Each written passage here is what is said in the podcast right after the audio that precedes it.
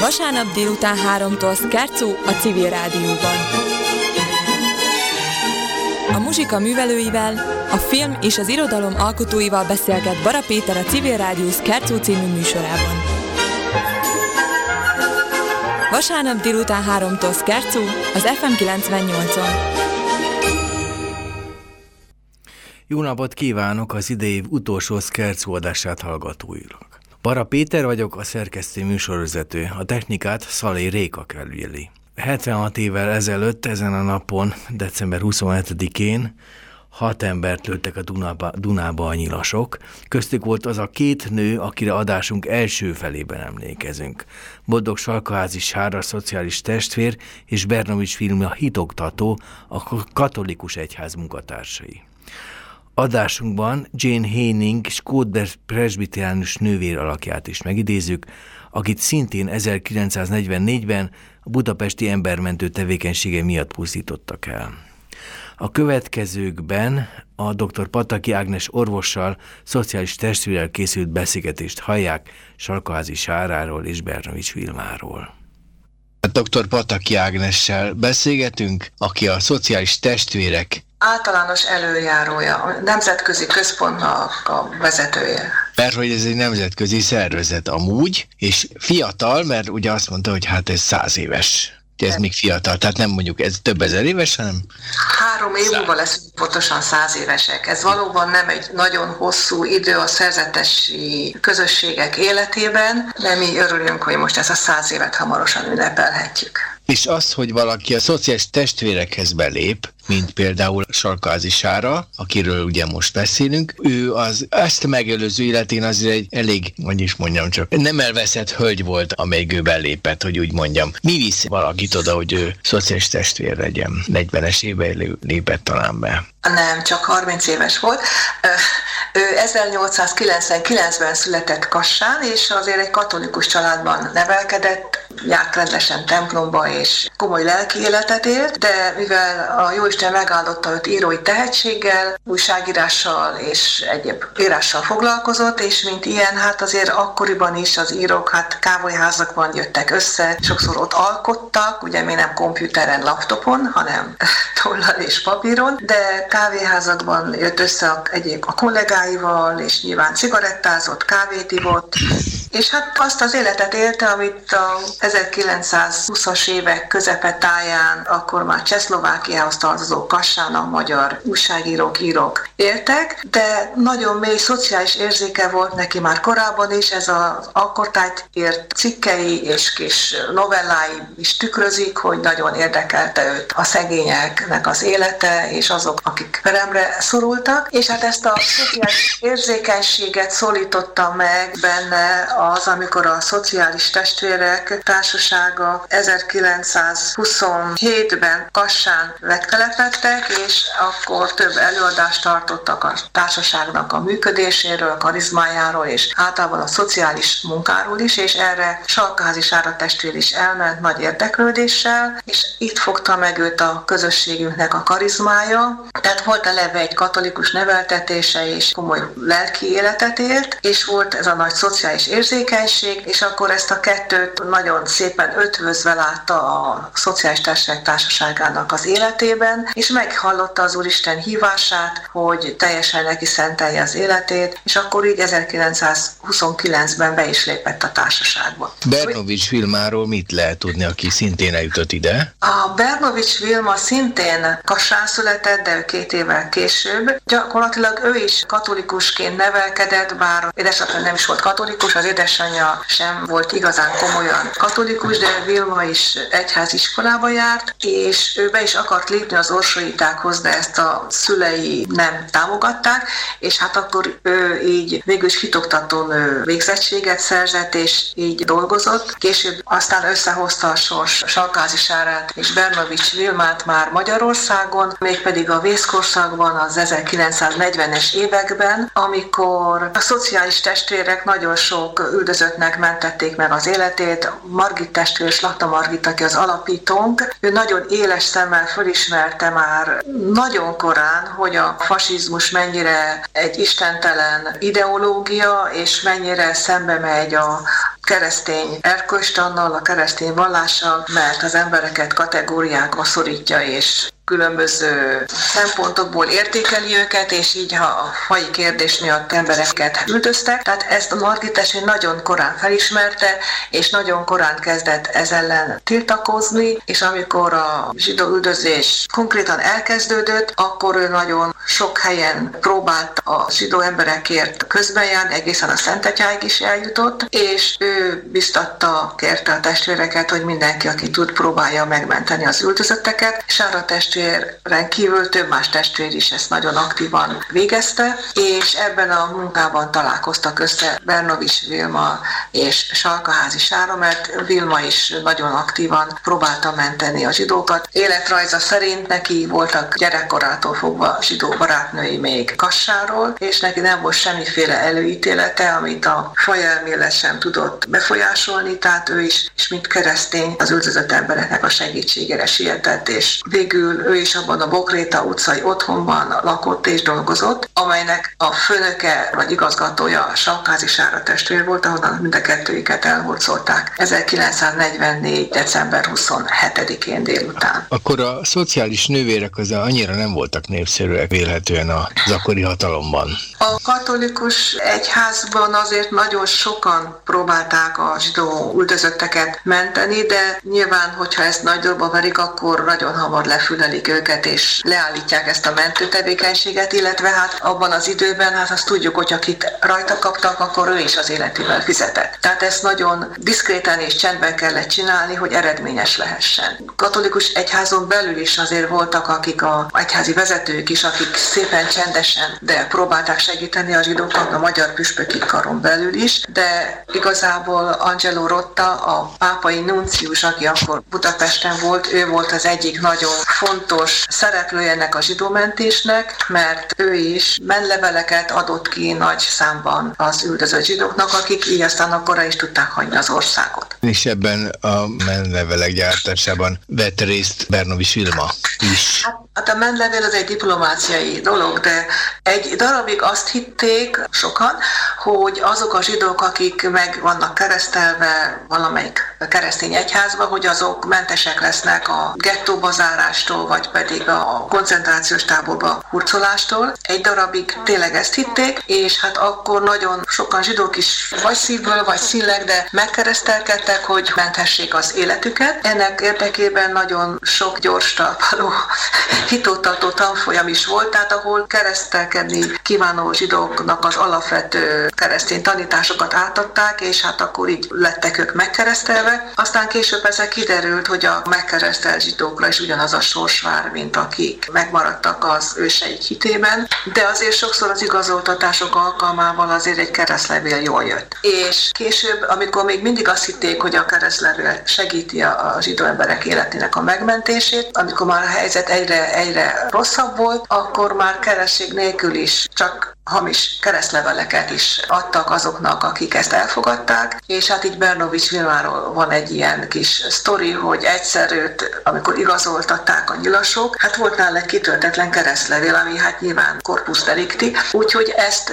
még miatt a nyilasok meglátták, hogy ez micsoda, megette. Tehát eltüntette, és így hát akkor ezt az igazoltatást akkor megúszta, bár akkor a nyilasok nagyon figyelmeztették komolyan, hogyha így folytatja, akkor azért ebből nagy baj lesz, de hát ő tovább folytatta. Ő is, meg többen egyháziak is kaptak engedélyt, hogy bejárjanak a gettóba, és a keresztény zsidóknak a lelki gondozását végezik, és hát ezt arra is felhasználták, hogy hát próbáltak olyan igazoló papírokat is bejuttatni, meg élelmet, meg bármit, amire az embereknek ott szüksége volt. Tehát Bernovics Vilma nagyon aktív volt ebben, és hát ebben ő együttműködött a Szociális Testvérek Társaságával is, és együttműködött más egyházi személyekkel is. A december 27-i történet az hogy is volt? 1944. december 27. Ez egy pár nappal korábbra visszanyúlik, már olyan szempontból, hogy Salkázi Sára testvére Bokréta utcában egy dolgozó lányok otthonának a vezetője volt, ahol eredetileg dolgozó lányoknak adtak szállást, tehát akik följöttek Pestre vidékről, hogy valami tisztességes helyen tudjanak lakni, és ebben az otthonban aztán nőket elsősorban, zsidó lányokat és asszonyokat is rejtegettek, illetve hát átmenetileg, amíg aztán valami más megoldás sikerült találni, és tovább menekítették őket. Tehát mindig volt ott egy-két zsidó hölgy, akiket általában akkor mint takarítónő, szakács, meg ugye, konyhai segédszemélyzet címén vették őket föl, és adtak nekik ott szállást. És eközben volt egy leányzó, aki, mint dolgozó lány lakott ebben az otthonban, akivel a házi Sára testvérnek volt egy konfliktusa, ugyanis az emeletre beköltöztettek katonákat, és ez a leányzó följárt a katonákhoz, amit Sára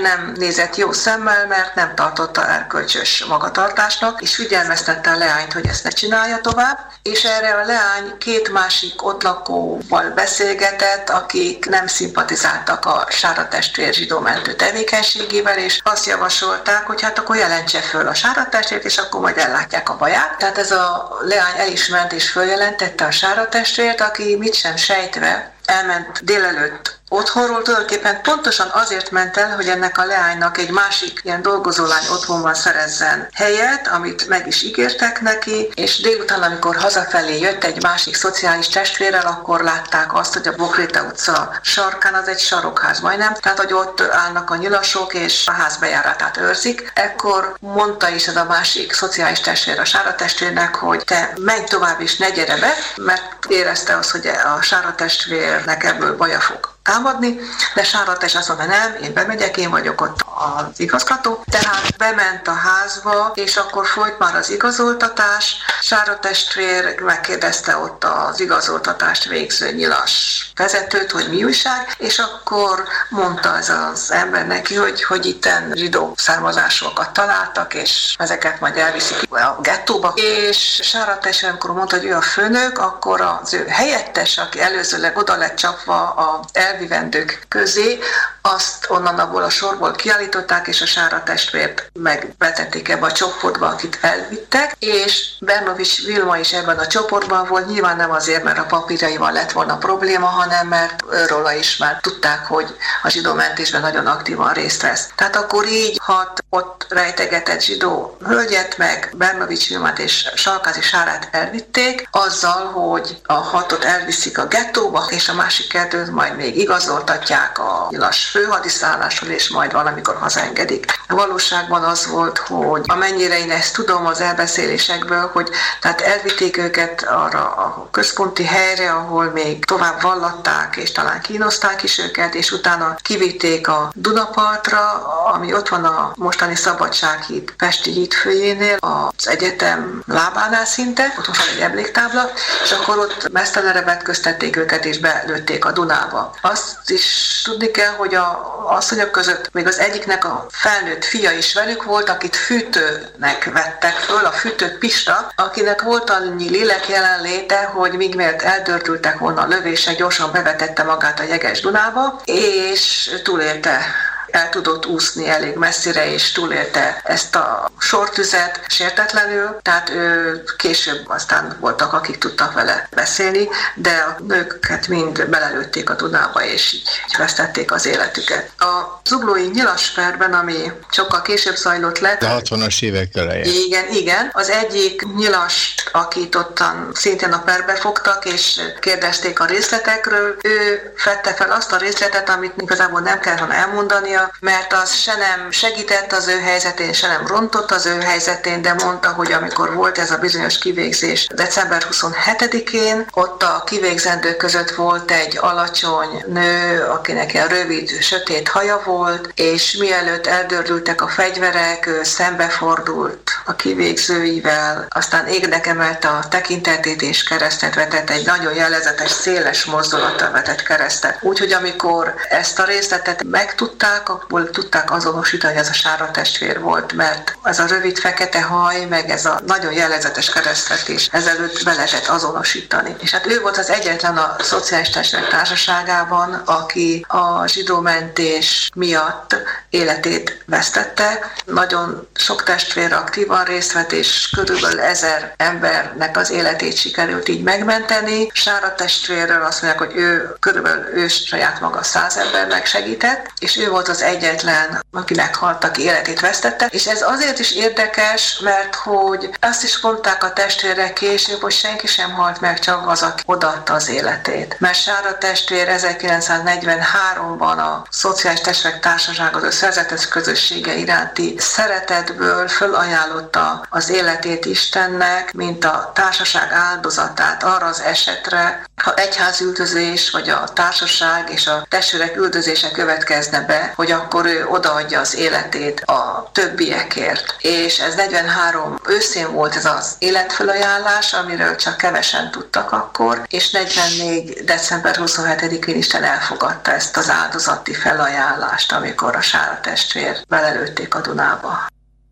És aki többet szeretne Salkaházi Sára testvérről megtudni, van egy négy nyelvű weboldalunk, a www.salkaházisára.com, ami most mai naptól kezdve új formában, új köntösben található meg a weben. Azért négy nyelven szól, mert nem csak Magyarországon vannak szociális testvérek, hanem szomszédos Szlovákiában, Erdélyben, nekik a magyar nyelv jó, és ezen kívül Kubában is vannak testvéreink, akik spanyolul tudnak, Amerikában, a federációban is élnek testvéreink, testvéreink és a federációhoz tartozó testvérek közül legtöbben beszélnek angolul, illetve Mexikóban spanyolul is beszélnek, tehát ezeken a nyelveken a weboldal hozzáférhető, és hát elég sokan szokták olvasni külföldről is, mert elég sok érdeklődő levelet szoktam kapni e-mailben Sára testvérről. Főleg Brazíliából és a Fülöp-szigetekről. Fülöp-szigeteken vannak szociális testvérek, Brazíliába pedig Sára testvér szeretett volna elmenni misszióba, még a világháború kitörése előtt készült is nagyon, hogy menjen, de nem kapott útlevelet, vízumot, mert a világháború kitört, és akkor Brazília helyett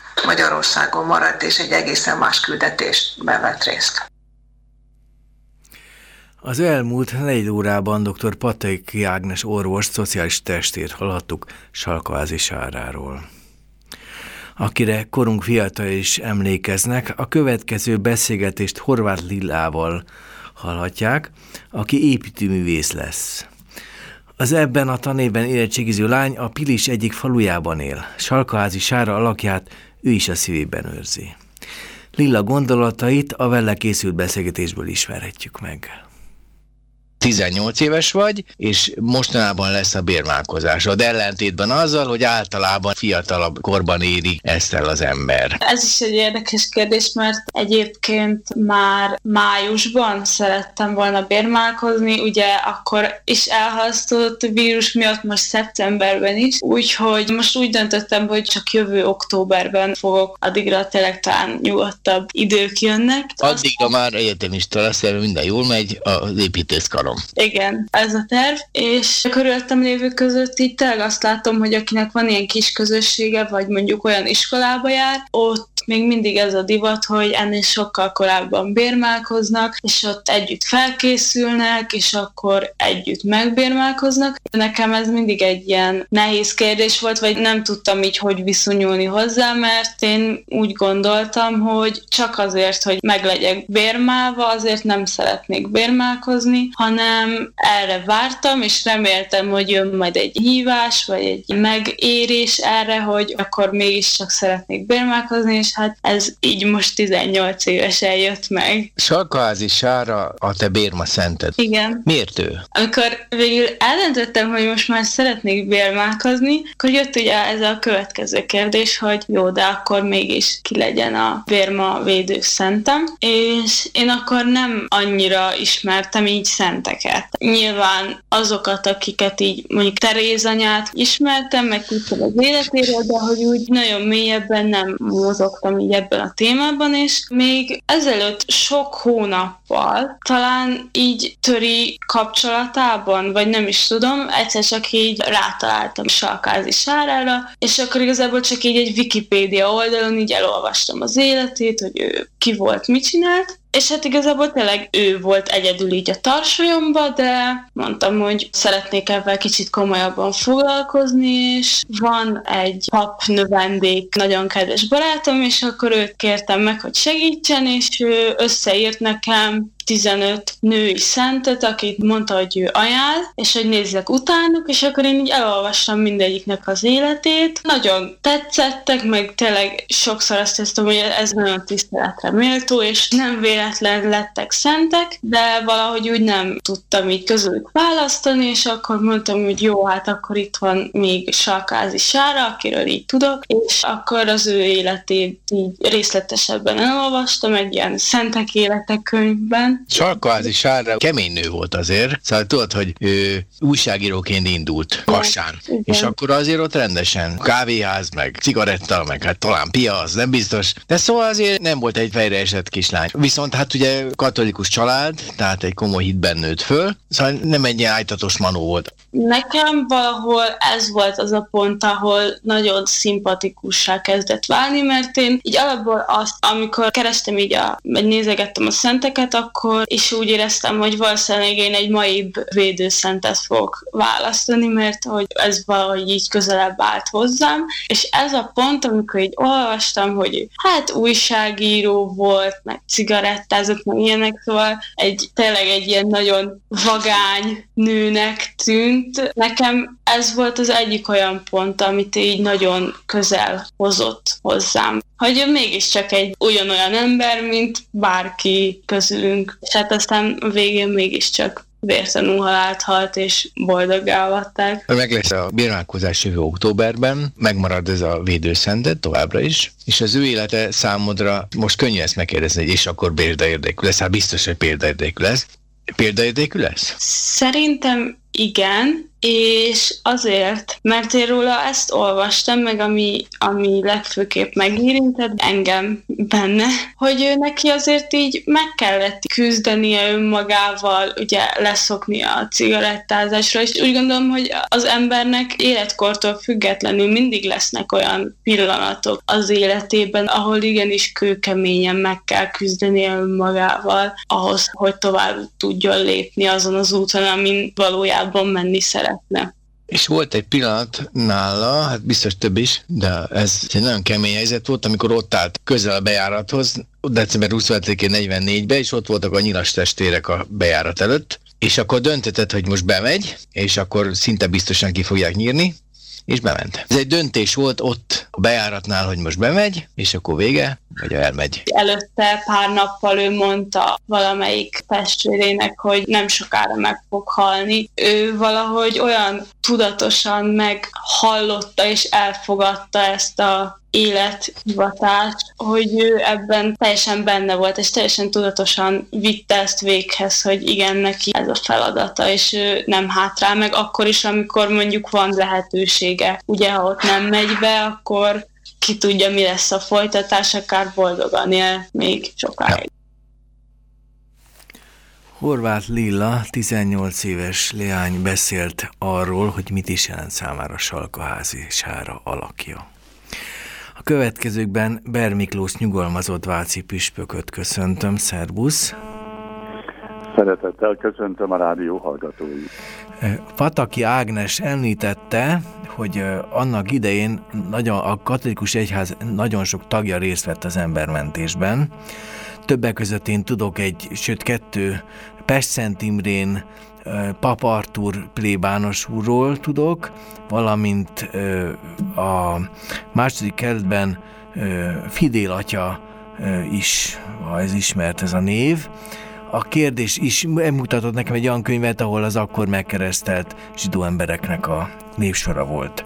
Ma ez hogy megy? Mert a gyűlölködés az minden földrészen megy, erről éppen a kedves kolléginával beszéltünk adás előtt, hogy a, a mozambiki kollégám arról mesélt, hogy ott ugyan a kevesebb a zsidó ember, és hát nem ezen megy a móka, hanem ott egymást utálják a törzsek, meg gyűlölik, meg Afrikába is megy. Szóval a katolikus egyház hogyan tud a nevelésben részes nevelésben ezt megjelentetni, hogy hát azért ez nem olyan jó dolog. Meg, meg nagyon komoly, mert ugye most nálunk ez olyan divatba is van hivatalosan, hogy gyűlködjünk, de ez nem olyan jó. Megdöbbentő hm, számomra, hogy a történelem, ahogy szoktuk mondani, olyan sokszor megismétli önmagát. Tehát hm, most érdekes hm, kapcsolat, hogy karácsonyi ünnepkörbe vagyunk, és a mi katolikus hagyományunkban karácsony másnapján Szent István vértanúra, az első vértanúra, diákonos vértanúra emlékeztet bennünket az egyház. Vagyis tulajdonképpen kezdettől fogva ott van a, a, az áldozatnak a gondolata az egyházunk életében. És akkor utána hát nyilván hát a római birodalom századaiba, hát vértanúik százairól tudunk, akiket hát üldöztek a hitük miatt. De mind a mai napig, hát ahogy halljuk a, a híreket, vagy a Szent Atyának a karácsonyi déli urangyala köszöntőjébe felsorolta, hogy a világ hány részén folyik ma is a, a háború, törzsek közötti villongás Etiópiába, Afrikába, akár hány helyen, Szíriában még mindig háború van. Tehát a gyűlölet valahogy mm, újra és újra termelődik. És ez valami, valami borzasztó dolog. Tehát ma, amikor tényleg a Salkaházi Sára testvér és a vértanú társaira, Jean Heiningerre, Heiningre és a többiekre gondolunk, ez tényleg mindig elgondolkoztatja az embert, hogy, hogy az utánunk következő nemzedék hogy fog viszonyulni a másik emberhez. És tényleg, ami hát a holokausznak a borzalma, ami hát most már tényleg 76 évvel ezelőtti történet ez, de hát még a mi nemzedékünk közelről ismerhette az idősebb nemzedékünk. Tehát kikerülhetetlen feladat, hogy a, a fiatalokat szembesítsük azzal, hogy a, a másik embert nem szabad semmilyen módon megkülönböztetni, kirekeszteni, megbélyegezni. Most a legutóbbi időben Ferenc pápánk többször is felhívta a figyelmet a, az emberiség nagy családjára. Hát ma ugye a Szent Család ünnepét is üli a katolikus egyházunk, hogy minden ember a mi testvérünk. Tehát ez a legutóbbi pápai körlevél, a Fratelli Tutti éppen erről szól, hogy, hogy mindenki, aki a világ bármely részén emberként megszületik, ahhoz közünk van, az mind testvérünk. És hát a nevelésnek ez egy nagyon fontos szempontja kellene, hogy legyen, hogy érzékenyítsük a fiatalokat a, a másik emberek elfogadásával. És hát ez itt nálunk ma is jelen van még, itt vannak a cigány testvéreink. Vagy, vagy hát itt vannak tényleg a más nemzetiségű emberek, akikkel találkozunk. Tehát karácsony ünnepéhez hozzá kellene, hogy kapcsolódjon ennek a tudatosítása, hogy a Teremtő Isten Jézus Krisztus személyében minden emberért felelősséget vállalt, és minden emberrel testvériséget vállalt. Tehát ez, ez mindig aktuális, és ezeknek a vértanúinknak a, az emléke, hősiessége ma is biztos, hogy ad útmutatást és ad bátorítást nekünk. Én nagyon hiszek ebben. Hát köszönöm szépen, én is ebbe bízom, hogy a mai generációk, például az én kedves technikus kolléginám is részesül abban, hogy, hogy, hogy ez ne legyen ma divat. Fontos, hogy otthon se ezt hallják a gyerekek. Választott, hogy a védőszentet, ez is egy nagyon nagy dolog. Egyébként csak miközben hallgattam az ő a lila, szavai, igen. A csillát, hogy bátorítom is őt, hogy, hogy ez egyáltalán nem baj, hogy később érmálkozik. Én mindenkit épp ugyanígy erre szoktam biztatni, hogy, hogy legyen az egy tudatos elköteleződés az ő életében. Jó, nagyon köszönöm a beszélgetést neked, és akkor szervusz, köszönöm. Szervusz, köszönöm a lehetőséget.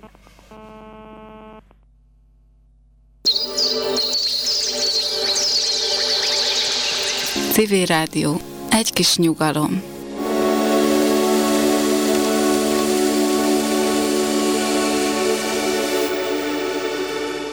Skót Jane Henning nevével 2006-ban találkoztam. A hazánkban működő, ma is működő protestáns egyházi szervezet tagjaként embermentő tevékenység miatt végeztek vele 1944-ben Auschwitzban.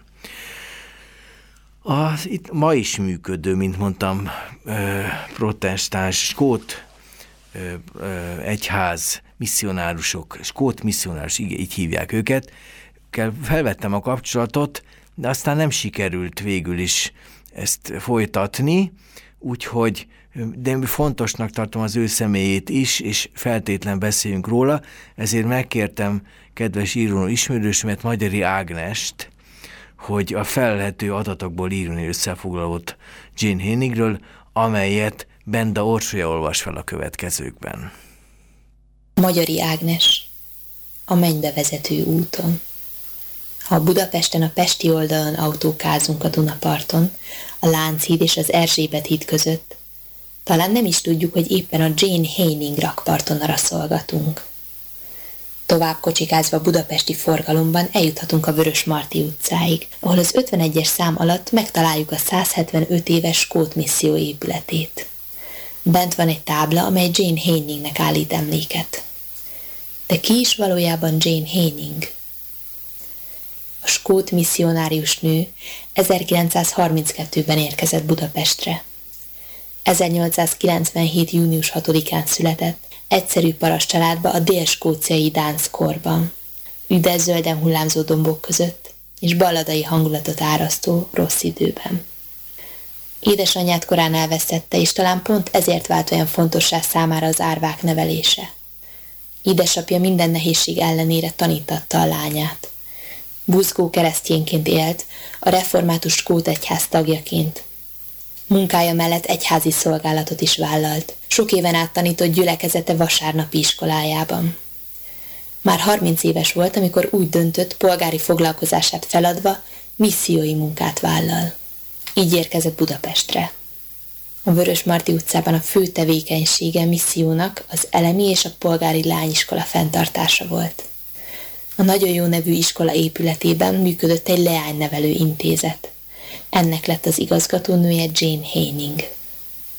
Bár úgy érkezett Magyarországra, hogy nem ismerte a magyar nyelvet, de egy év alatt folyékonyan beszélt magyarul.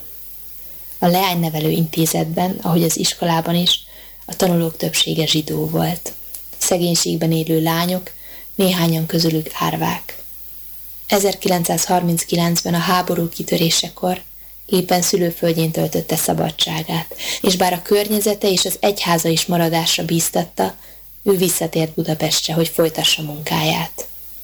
1944-ben, amikor a németek bevonultak, újabb lehetőség adódott volna, hogy elhagyja az országot, de ő semmiféle körülmények között sem akarta magukra hagyni a rábízott lányokat. Ha ezeknek a gyerekeknek szükségük volt rám, amikor sütött rájuk a nap, mennyivel inkább számíthatnak rám a sötétség napjaiban írta előjáróinak. Egy kirúgott munkatársa jelentette fel, és 1944. április 4-én hurcolták el a Vörösmarty utcából. Abszurd vádakat fogalmaztak meg vele szemben, hogy angol kém, hogy hallgatja a BBC-t, hogy politizál és a többi. Előbb a Gestapo Szabadsághegyi helyi főhadiszállására vitték, majd Kistarcsára került, végül májusban Auschwitzbe deportálták. Az is biztos, hogy kiszabadítására több sikertelen kísérletet tettek a református egyházi vezetők és a svájci diplomaták is. A megsemmisítő táborban a 79.467-es számot kapta, ahonnan utolsó levelében ezt írta a családjának. Nem sok mindent írhatok innen, a mennybe vezető útról. Magyari Ágnes Jane Henningről szóló írását Benda Orsolya olvasta fel, és köszöntöm Radnóti Zoltán Rabbit. Szervusz! Szervusz, szervusz. A budapesti rabisság igazgatóját. Ugye, hát akkor hallottad az előző anyagokat te is. Hát akkor, hát hogy is mondjam, csak szóval a zsidóság képviselőként megszólítalak téged.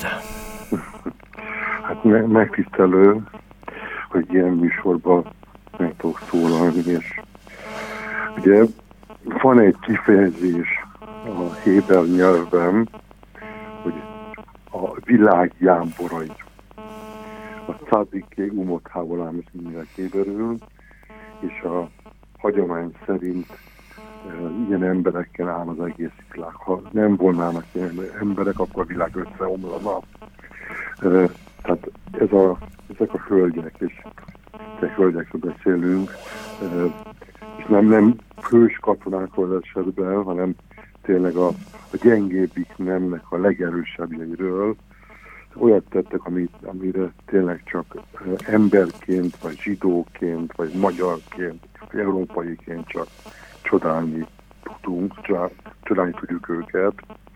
Ez a zsidó nép örök kiállás mindazok, akik bármit is tettek egy zsidó ember érdekében, vagy bármi elnyomott ember érdekében a, a holokauszt alatt. Nem véletlen, hogy Jeruzsálemnek egy legszebb részén a, van egy múzeum az ő tiszteletükre, a Yad Vashem, ami ugye azt jelenti, egy proféta idézet, hogy hogy emlék és valakinek adunk emléket és örök nevet adunk valakinek, hogy ezek a tettek el ne halványuljanak, és sose felejtődjenek el. Tehát amikor valaki a gyermekének mesél történelmről, ezt mindenképpen el kell mondani, ezt tanárként, vagy szülőként, vagy nagyszülőként, tehát ez így, így gondolom, és én, én a zsinógában, a írásaimban bárhol ezt, ezeket az embereket megemlítem, és, és példaként állítom mindenki elé. És azt mondom, hogy bárcsak, bárcsak sose kelljen olyan, olyan történelmi korszaknak következni, amikor az ember a legdrágábbat adja oda egy másik emberért a saját életét. De ez azt kell, hogy az a náci fajgyűlő ideológia eltűnik ebből a világból, amelyik kiközösít, amelyik megbélyegel, amelyik dehumanizál. Tehát ez a nácizmus. Székely János, aki most a szombathelyen püspök, mesélte, hogy ő sok, hosszú ideig Izraelben, és élő kapcsolata volt az ottani zsidó közösségekkel. Hát ő ugye hát ő püspök, és hát akkor is egy nagyon művelt szuper pap volt, akkor is, mint ma. A, ez az élő kapcsolat, ez nagyon fontos az emberek között, a különböző neveltetésű, világnézetű emberek között. Ezt megértitek, meg tudod te a közösségedben ezt a életformát, vagy nem is tudom, ezt a kapcsolatot, hogy fontos, ha ezek a kapcsolatok fontosak, ezt úgy az emberek veszik, ezt az adást? Persze, hát Széki János egy, egy csodás ember. Most azt, hogy a barátom is melyek szombathelyre így szoktunk megemlékezni holokausztról, és egyébként több helyen ülünk együtt különböző tanácsokba és kerekasztaloknál de az, hogy a, a, a kapcsolódás, az, hogy a zsidó vallás mond az emberi életről, hogy minden emberben ott van az isteni szikra, egy kicsi rész Istenből, és ez összeköt minden embert egymással, és ezért te,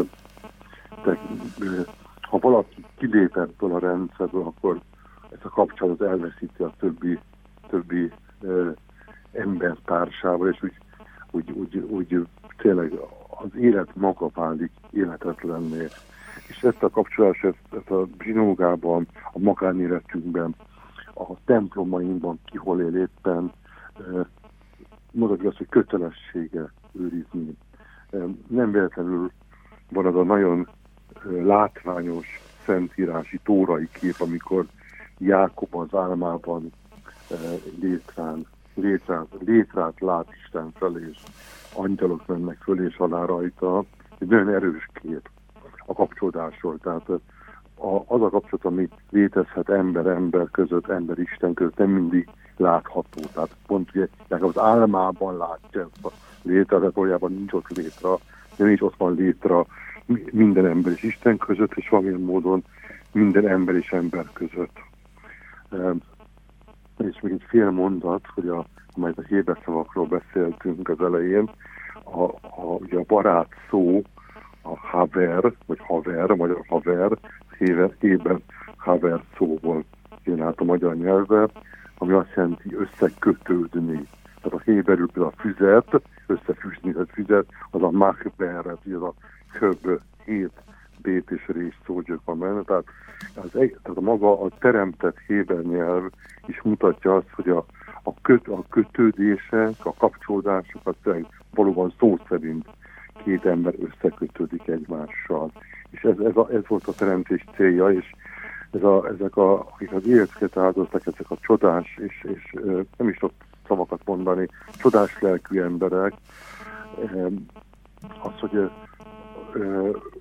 elvette az életét az a világ, amelyeket ezeket a kapcsolatokat szétvált, és embereket ki, ki tolt az emberiségbe. Az, előbb azt mondtam, hogy dehumanizált, tehát, hogy, hogy azt mondta, hogy te meg, te meg, te nem vagy ember, nem vagy ember, mert zsidó vagy, vagy roma vagy, vagy kommunista vagy, vagy bármit mondattál, hogy te mostantól fogva nem vagy ember, téged összekoncentrálunk egy táborba, hogy, hogy ne legyen a többi ember között, és végül kitaszajtunk az életből is.